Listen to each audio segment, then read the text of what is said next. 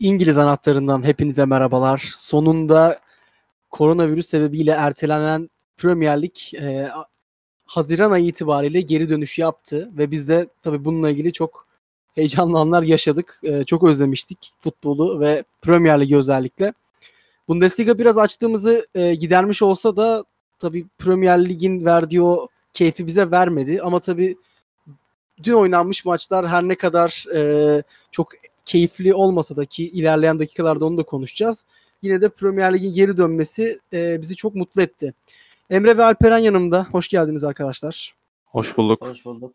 Uzun zaman oldu. Yani bir İngiliz anahtarı bölümü çekmeyeli. Sanırım ben gittiğimde, askere gittiğimde siz bir bölüm yapmıştınız. Sonrasında bir daha da e, çekme fırsatı bulamamıştık. Evet. Ligler iptal olduğu için. Bu da yaklaşık 3 ay gibi bir süreyi barındırıyor aslında.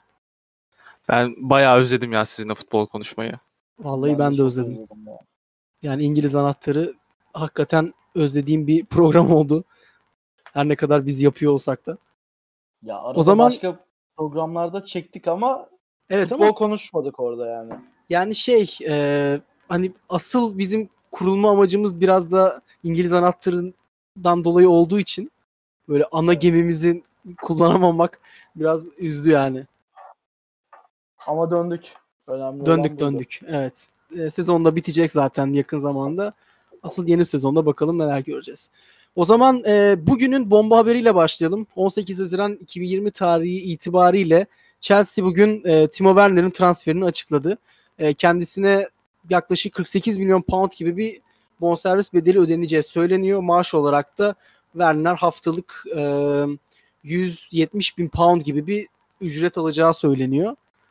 Evet şimdi ben size şunu sormak istiyorum. Werner'in Liverpool'a transferini konuşuyorduk aslında birkaç ay önce. Çünkü işte tweet atılmıştı bununla ilgili hem çok fazla söylenti vardı Liverpool'a transfer olacağı ile ilgili. Werner'le Chelsea hakkında ne düşünüyorsunuz? Alperen seninle başlayalım. Liverpool'a gideceği konuşuluyordu dediğin gibi. Ailesi maça gitti izledi gibi haberler çıktı işte fotoğrafları çıktı. Neredeyse %100 gözüyle bakılıyordu Liverpool'a transfer olacağı. Ama işte geçtiğimiz haftalarda bir anda bir Chelsea muhabbeti çıktı derken bugün de resmi açıklamaya ulaştık. Ben hani çok beğendiğim bir forvet zaten Werner. Birçok kişi de beğeniyordur yani. Ee, Premier Lig'de de hani artık Chelsea'den ne zaman ayrılır? Başka bir Premier Lig takımına da geçebilir tabii. Ama başka bir lige de geçebilir. Ama ayrılacağı zaman ligde çok büyük izler bırakıp ayrılacağını düşünüyorum ben. İçimde böyle bir his var. İşte kır, ya birkaç rekor kırar gibi hissediyorum ben. Ne rekorlarını kırar bilmiyorum ama burada izini bırakır ve öyle gider diye düşünüp düşündüğümü belirtip topu Emre'ye atayım. Evet Emre sen ne düşünüyorsun? Ee, Liverpool taraftarı olarak biraz üzün, üzüldüm ama e, FIFA 2007 ve 2009 arası çok menajerlik oynardım ben FIFA FIFA oyununda. Orada da hep Chelsea alırdım. Çok parası var, kadrosu iyi diye. Yani Chelsea'yle de ayrı bir gönül bağım var. Liverpool'u tutmasaydım Chelsea'yi tutardım. O yüzden de biraz sevindim Timo Werner'in Chelsea'ye gelmesine. Ve Chelsea için de çok iyi oldu. Hakim Ziyech ve Timo Werner aldılar. Ee, City ile Liverpool arayı açmıştı. Şu an benim gözümde onlara en yakın olan takım Chelsea. Sizde öyle mi bilmiyorum. Aslında ben de bunu soracaktım size. Ee, aynı zamanda sezon ortasında yine Hakim Ziyech transferini de açıklamıştı Chelsea ve Hakim Ziyech de zaten Ajax'ta gösterdiği performansla aslında birçok büyük takıma yine transferi konuşuluyordu. Chelsea'nin bu transfer yasaklarından sonra e, yine de şey olarak düşündüğümüz zaman hani e, bir NBA'deki tanking sistemi gibi yapıyorlardı aslında. Genç oyunculara şans verip hani e, onları kullanarak bir kalkınma yapmaya çalışıyorlardı ve çok iyi bir sezon geçirdiler. E, Beklenenin çok çok üstündeydi çünkü diğer takımlarla kıyasladıkları zaman kadro olarak Chelsea sezon başında kağıt üstünde çok zayıf kalıyordu. Ve ama işte Mason Mount, Temi Abraham gibi oyuncuları da bir nevi kazandılar. Şimdi benim sorum şu olacak size. E, Hakim Ziyech transferi yapıldı. Üstüne Timo Werner geldi ama takım içerisindeki diğer oyuncuların e, durumu sizce ne olacak? Ve hani bu oyuncular takıma nasıl dahil olacak? Ya mesela e, Pulisic ne olacak? Mason Mount ne olacak? Temi Abraham ne olacak? Yoksa bunların hepsinin bir arada oynayabileceği bir e, sistem mi oluşacak? Bence mesela Werner sol kanada yakın da oynayabilir. Abraham e, ileri forvette bulunurken. Bu da benim kendi görüşüm. Abraham sezona iyi başlamıştı da sonradan düştü. Belki artık orada düşünmüyorlardır Abraham'a. Bence şöyle olacak. Bir kanatta Ziye, bir kanatta Mason Mount, ileride de Werner. Ya sen hiç oynamayacağını düşünüyorsun Abraham'ın. Evet. Belki de ba- başka bir transfer daha da yapabilirler. Bu da mümkün yani.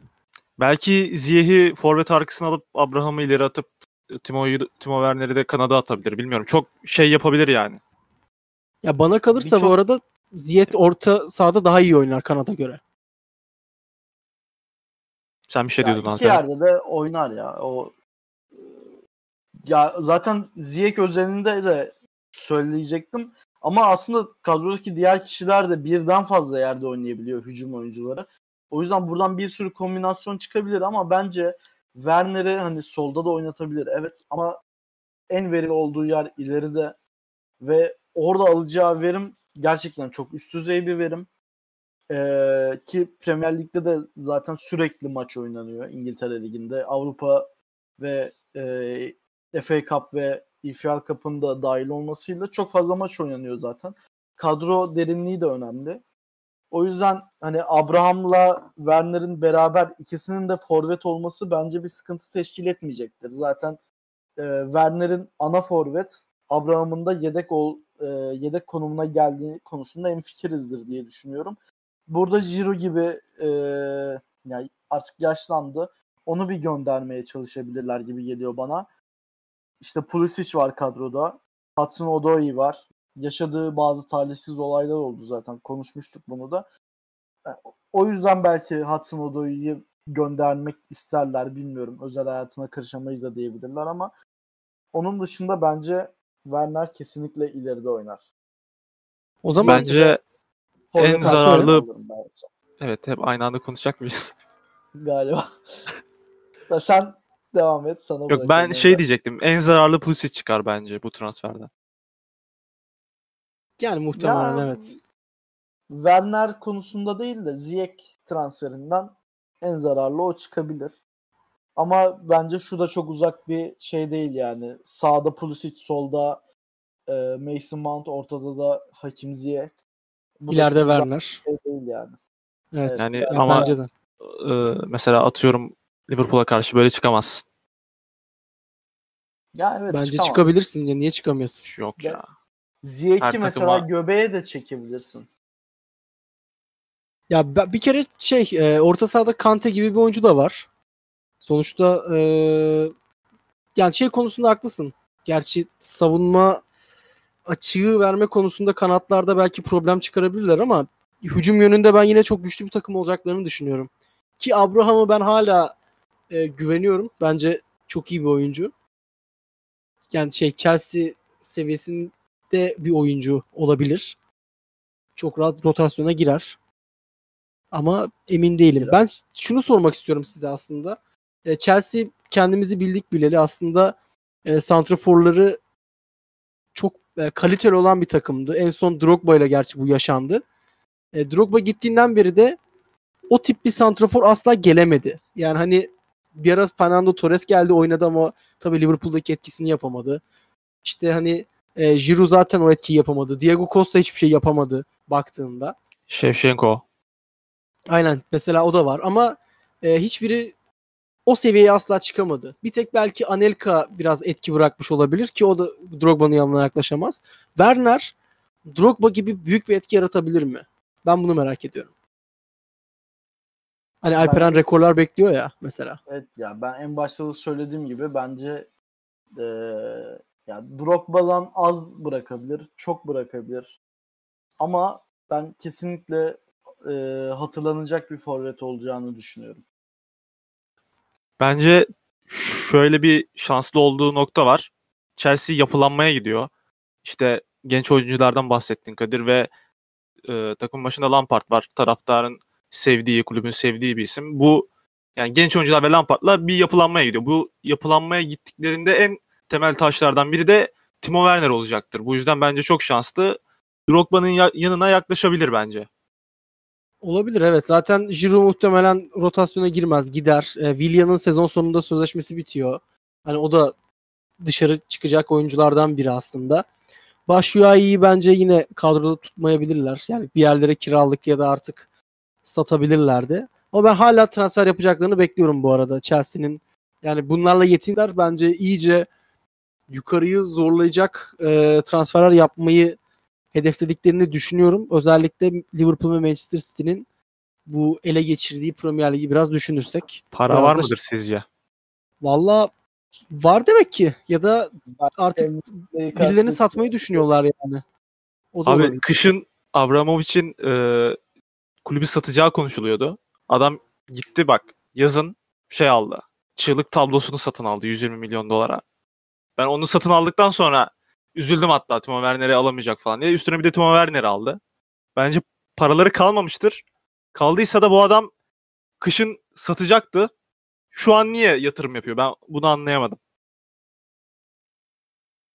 Valla Şimdi- belki de bir satış yapacaklar. Yani Abramovich'in futbol dışındaki kimliğini hepimiz biliyoruz. Hepimiz tanıyoruz yani çok yabancı değiliz. Karantina döneminde millet evdeydi. Ee, ben Abramovich'in satışlarının ve parasının arttığını e, tahmin ediyorum. Bu yüzden de çığlık tablosu ona bir şey yani bir su parası gibi olmuştur. evet muhtemelen öyle. O zaman e, bu kadar Timo Werner yeter diyelim. Asıl e, konumuz olan Premier Lig'in geri dönüşüne geçelim. Dün e, iki maç oynandı. Aston Villa Sheffield United ve Manchester e, City Arsenal maçıydı. Önce Sheffield United maçıyla başlayalım. E, maç 0-0 bitti ve hani denk gitti aslında iki takım arasında. Fakat çok büyük bir e, skandal oldu dünkü maçta. Teknoloji, gol çizgisi teknolojisi çalışmadı. E, yani çalışmadığını söylüyorlar bu arada. E, çünkü topla birlikte kaleci içeriye girdi. Bütün oyuncular gol beklerken e, hakem saatine baktı baktı gol bilgisi gelecek mi diye. Gelmedi ve iptal oldu. Yani hiç golü vermediler. Böyle bir teknolojiyle bile. E, bunun hakkındaki yorumlarınızı merak ediyorum ben. Sen başla istiyorsan Alperen. Tamam. Ya ben bu konuda çok netim. Orada gol çizgisi teknolojisi çalışmamış olabilir. Evet. Yani sonuçta onun da e, yani o programı bir insanlar yapıyor ve herkesi düşünememiş olabilirler. Şimdiye kadar işte kaç bin maç oynandı, hiç hata olmadı diye de bir açıklama yaptı onu geliştiren şirket. Ama ben burada hakeme de biraz hani lafımı bırakmak istiyorum. Çünkü e, lafımı söylemek istiyorum top çok bariz bir şekilde içeri geçiyor.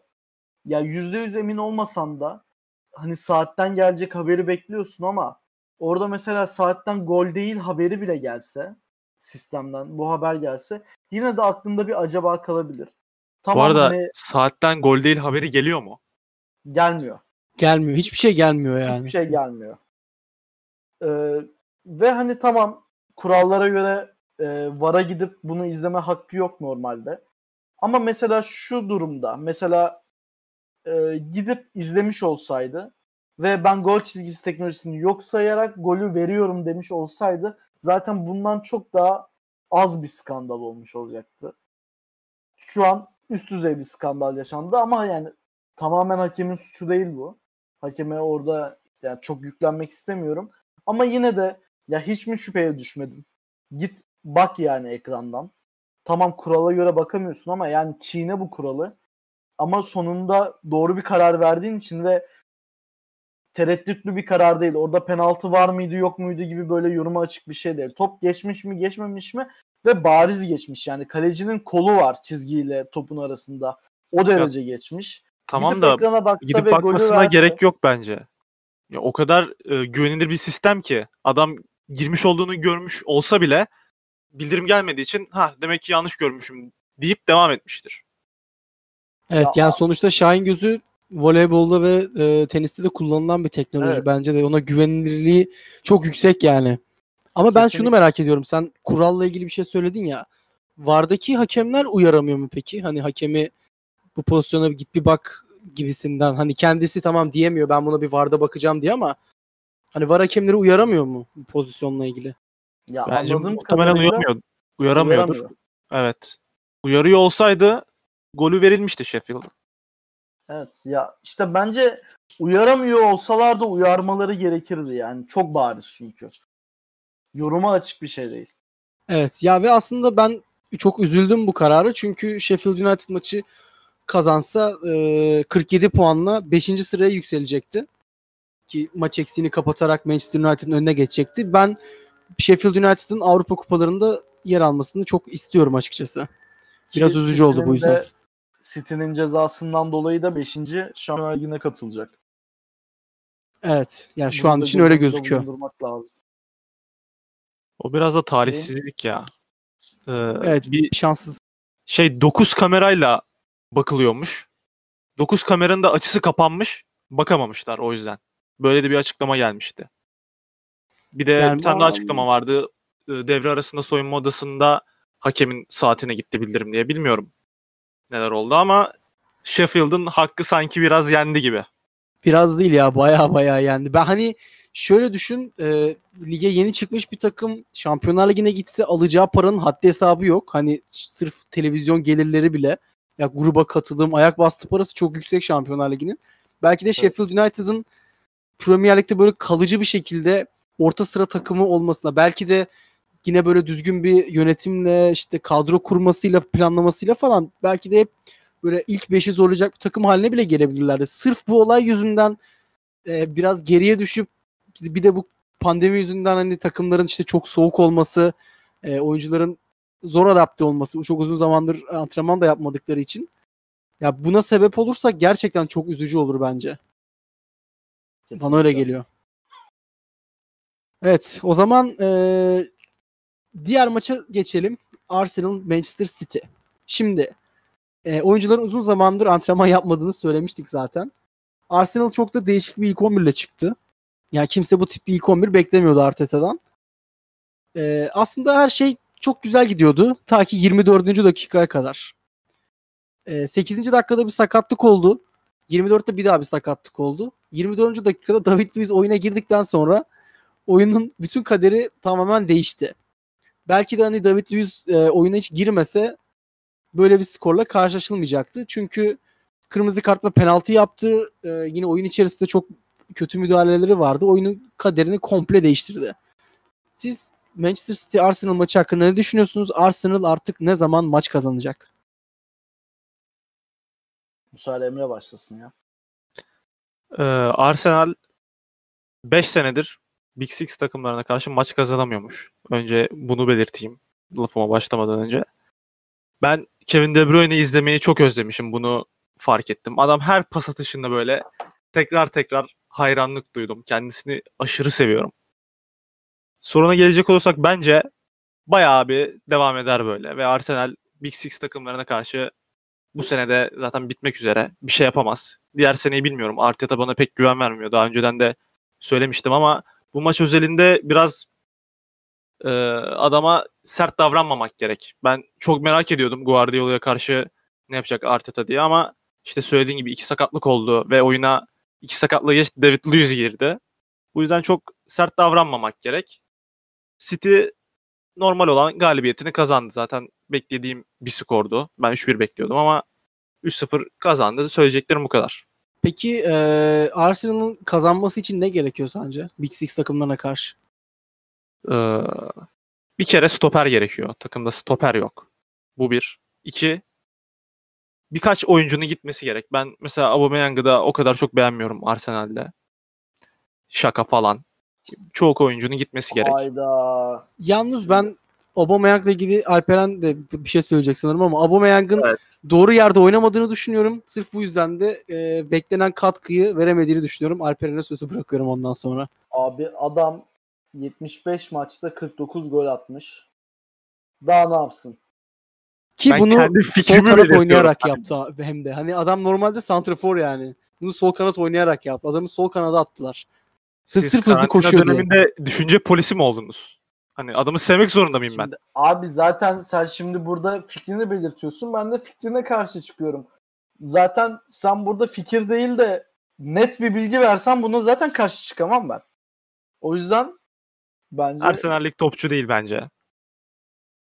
Ama zaten kadrodaki hiçbir topçu Arsenal'lik topçu değil. Yani Aubameyang durabilir. Ama bence kendisi de gitmek istiyordur ya. Ya bilmiyorum istiyordur belki istemiyordur onu bilemeyiz de yani Arsenal'de şu an ne ki Arsenal'lik topçu değil. Her Öyle de neyse. bir durum Sen var. devam et bence. Luis konuş. Ben konuşmadım. Tamam. Ya ben maçı şeye çok benzettim. P- Bundesliga'nın döndüğü hafta Schalke Dortmund maçı vardı. Orada da Schalke böyle çok fizikli oynayan bir takımdı ve karantina dönüşü fizikleri yerinde olmadığı için çok tökezlediler. Dortmund da salladı, geldi attı, gitti attı yani. O maça ben çok benzettim. Daha teknik olan takım City ee, daha az etkilenmiş gibi gözüktüler. Bir de yani Arsenal ne yaptı bu 3 ayda? Oyuncular evde full ne bileyim şekerpare falan mı yedi anlamadım. Bu kadar çok sakatlanmaları çok enteresan. İşte Çaka'ya top çarptı sakatlandı abi böyle şey olmaz yani. Yani bir de şunu söyleyeyim aslında e, normalde sezon araları bile bu kadar uzun olmuyordu aslında. Bu Evet. yani koronavirüsün aslında en büyük etkisi sanırım o oldu. Yani normalde oyuncular bu kadar fazla ara vermiyordu. Biraz da o yüzden sakatlıklar ya da böyle kazmalıklar çok daha kolay oluyor. Hem Bundesliga'da hem Premier Lig'de hem de diğer liglerde aslında oynanmaya başlayan Türkiye Ligi'nde bile aynı şekilde oldu. O yüzden e, bu Premier Lig'in geri dönüşü pek beklediğiniz gibi olmadı diye düşünüyorum. Özellikle yani seyir zevki açısından. Ya yine de bence e, maçın seyircisiz olması falan seyir zevkini ya benim adıma çok düşüren bir şey.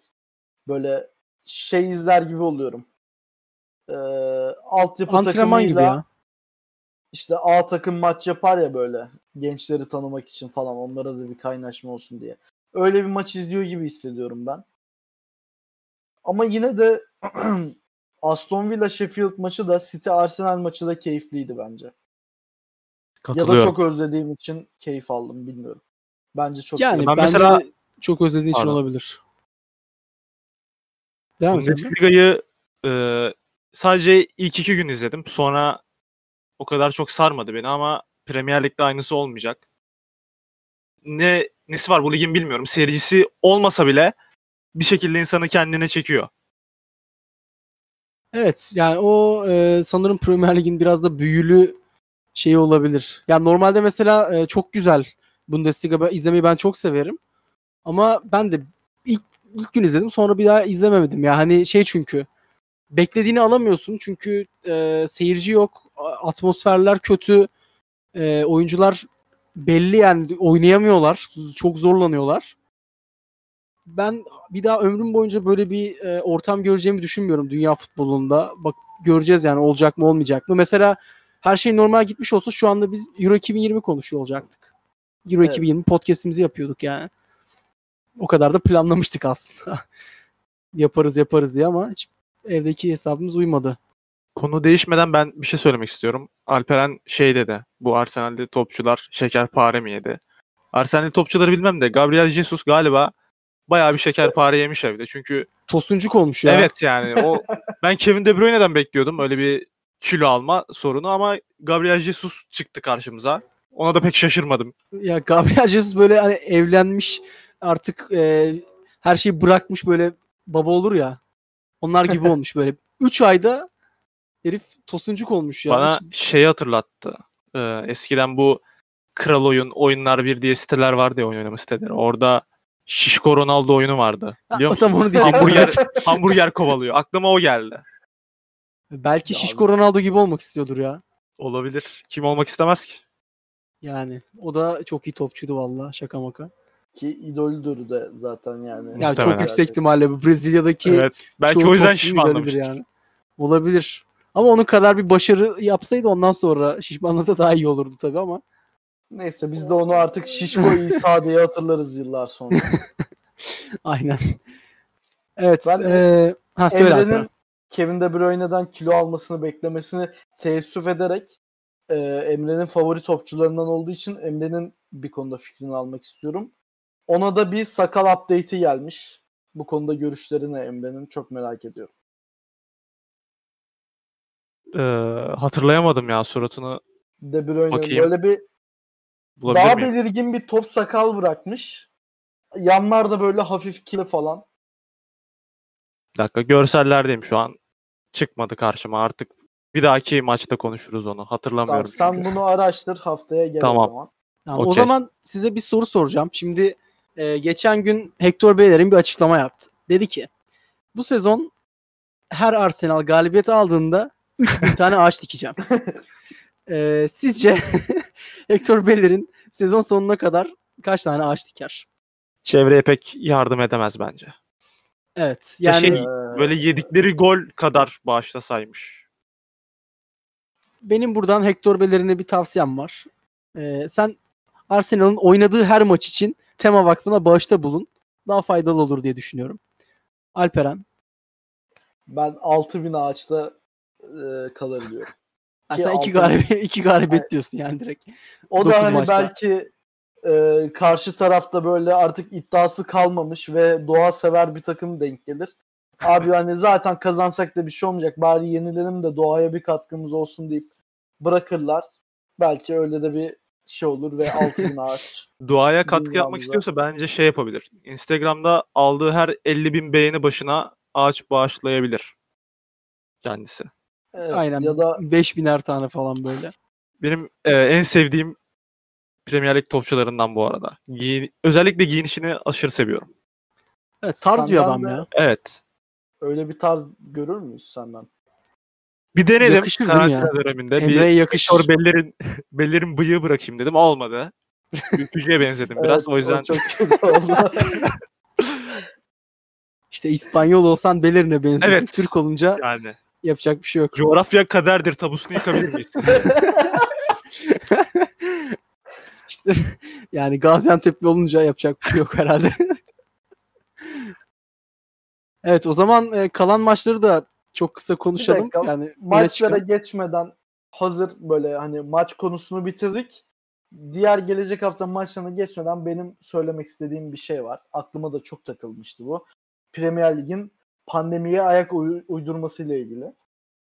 Ee, işte birçok ligde belli önlemler var. İşte Bundesliga'da yedekler aralıklı oturuyor, maske takıyor vesaire.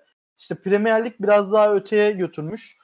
Gol sevinçlerinde futbolcular izlenecek. Gereksiz temas ederlerse sevinirken işte cezası var falan.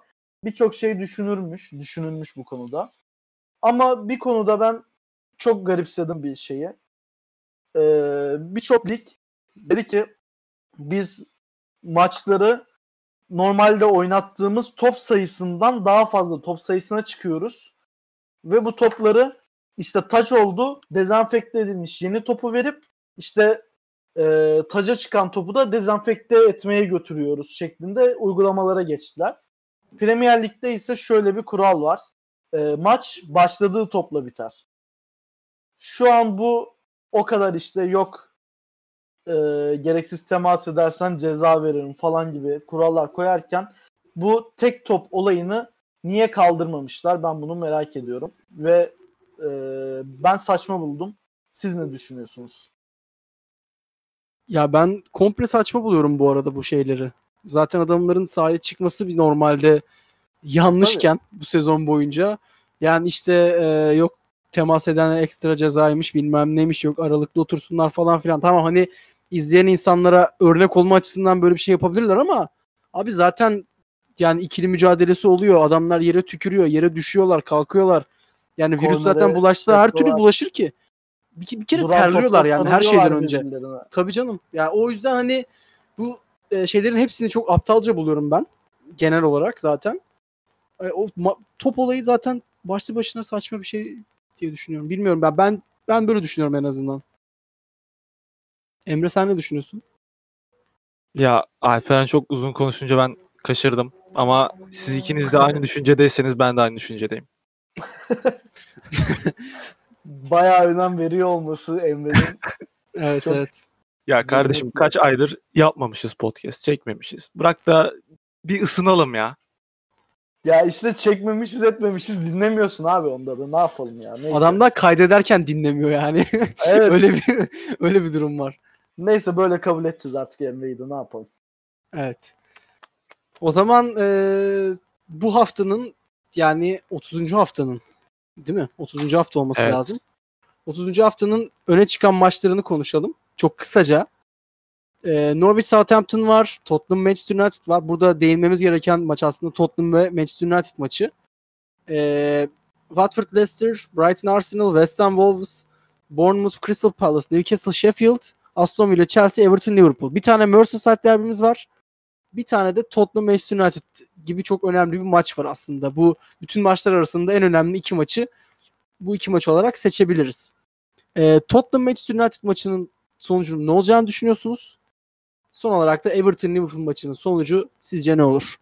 Siz bir görüş belirtmeden ben söyleyeyim. Harry Kane yani şey Mourinho açıklamış Harry Kane maçta olacakmış Manchester United maçında. Bilmiyorum ne kadar etki yapar ama olacakmış. Yani bence etki yapabilir varlığı bile Harry Kane'in biraz tehdit oluşturur. Yani adam kaç aydır sakat bir de eve kapandı. İnşallah o da Gabriel Jesus gibi kilo almamıştır. Ama zaten hani sakat eve kapandı ama sonuçta bütün oyuncular aslında o formu düştüğü için belki de çok şey olmayabilir hani adaptasyon konusunda. Ya Ben futbolcu 2-1. var futbolcu var abi. Şimdi Tabii. Harry Tabii Kane'le de Gabriel Jesus'un eee futbola bakış açısını karşılaştırmayalım ya. 20 Yani- kilo alıp çıkmazsa iyi. Ben böyle diyeyim. Yok be Harry Kane onda almaz abi bence. olabilir ya. O, Bence Harry Kane o gözlerinde o ışığı görüyorum ben. Ben Harry Kane'de bir şey tipi var değil mi? İşte Darling Apple payım nerede falan diye böyle. Evet. Küçükken de biraz Abi kiloluymuş galiba. Tam Yok hatırlamıyorum abi. ama. Wayne Rooney'de o vardı da ben Harry Kane'de onu görmüyorum ya. Ya küçükken Arsenal'liymiş zaten. Hani daha ne yapsın? Arsenal shaming yaptı şu anda ama olsun. Neyse. 2-1 eee, Manchester United. 2-1 Manchester United diyorsun deplasmanda. Evet. Deplasman Abi- kalmadı artık. Yani o da doğru söylüyorsun. Alperen sen? Emre'nin hocası intikamını alır. Tottenham kaç kaç? Skor ver. Hmm, 2-0. Ben 1-1 biter diyorum. Everton Liverpool maçı. Liverpool tek mağlubiyetini almıştı 29 Şubat'ta. Sizce Everton Liverpool'a bir mağlubiyet yaşatır mı? Çok sonuçta uzun zamandır oynamıyorlar bir arada. Yok. Nasıl ya? Yok. Ben böyle iki yüzlülük görmedim abi. Konuş tamam anlat. Sonra ben de gerekçemi söyleyeceğim. Şubat ayında çektiğimiz programda dedin ki Ee, bu Everton Liverpool'a çelme takacak. Evet. Gökten Gerrard inse yine yine Everton dedin yani. Gökten Cevher Karsa zaten ayağa kayacağı için muhtemelen Everton yine kazanırdı ama. Komik değildi Kadir. Komik değildi. Emre'nin Evet. acıları var. Yani hepim, hepimizin acısı var yani sonuçta ben de Liverpool destekleyicisi bir insanım ama bunları aşmak gerekiyor. Bu sezonki şampiyonlukla birçok takımı seviyorum. ben de seviyorum canım orası. Ben e, Premier Lig sporluyum. Ben açıklamamı yapabilir miyim? Dinleyin. Yapabilirim galiba. Hadi yap. Şimdi o dönemin şartlarıyla bu dönemin şartları çok farklıydı. O dönem Liverpool tıkır tıkır ilerliyordu. Ve ben Watford maçını da yeneceklerini düşünüyordum. Ve Everton maçında takılacaklarını düşünüyordum.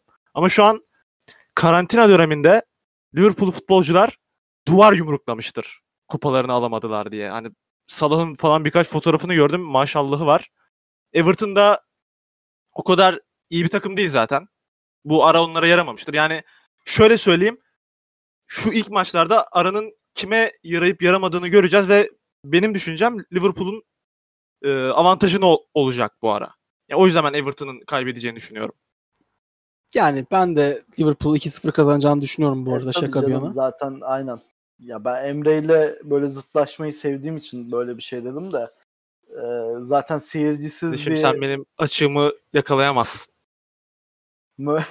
Ya neyse böyle bol bol ya ben seninle zıtlaşmayı sevdiğim için onun da müjdesini vermiş olalım. Ee, bunu da bilerek söylüyorum ki söylersem yaparız diye artık yapmamız lazım. Yakında birebir ya. tartışma programlarımız başlayacak. Evet. Bunu söylüyorum ki artık hani üstümüzde bir baskı olsun. Yani önce bu İngiliz anahtarı bir dinlenseydi sonra ona geçseydik. Yani Bilemezsin. Şimdi belki de bu konseptten dolayı İngiliz anahtarı da patlayacak. Nerelere gelecek onu da bilemeyiz. O yüzden söylemiş olayım. Üstümüzde de baskı olsun. Kulağımıza küpe olsun. Bunu yapalım. Seyirci e, avantajı olmayan bir derbide Everton'ın Liverpool'a karşı zaten şansı yok. O yüzden Liverpool kazanır.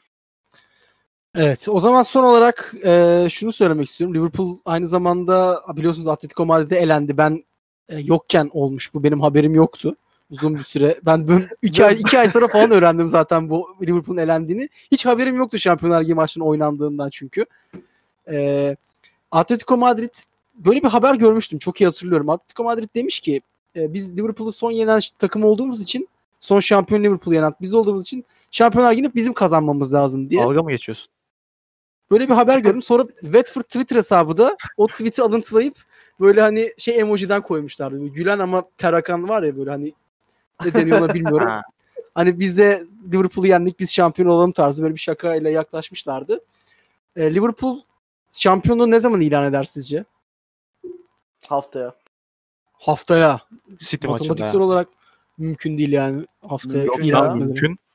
City'yi yenerse ki hatta City bu hafta puan kaybederse ve Everton'ı yenerse Liverpool yine şampiyon. Ama ben City'nin puan kaybedeceğini düşünmüyorum o yüzden İşte bu hafta kaybetmem. mümkün değil dedim. İşte haftaya City'yi yener ve alır diyorum. ben. Haftayı alırlar yani evet. Bak, Ben Pel- bu hafta zannetmiyorum. Everton maçı var sonra Palace maçı var. Palace maçını kazanırlarsa şampiyon olmuyorlar mı? Aa arada Palace maçı Aa, var. arada Evet. Palace mı var? Ben direkt Manchester City zannediyordum. Ha yok Aa. tamam Palace'mış. 24'ünde bu arada içeride. bu e, takvim koronadan dolayı mı değişti? Çünkü Everton'dan hemen sonraydı Evet, öyleydi diye hatırlıyorum ben de. Evet muhtemelen Premier Lig e, yönetimi Liverpool şampiyonu Manchester City maçını ilan etmesin diye böyle bir oynama yapmış olabilir. Üzülmesin Guardiola diye. Ne yapalım? Evet. O zaman e, uzun aradan sonraki yaptığımız İngiliz Anahtarı bölümümüzün artık sonuna geliyoruz. E, bizi YouTube hesabımızdan takip edebilirsiniz. Orada bazı değişik içeriklerimiz de var. Yakın zamanda daha fazlaları da gelecek. Podcastlerimizi takip etmek için Spotify, Apple Podcast üzerinden bize ulaşabilirsiniz. Twitter hesabımızı da takip etmeyi unutmayın. Kendinize iyi bakın. Görüşmek üzere.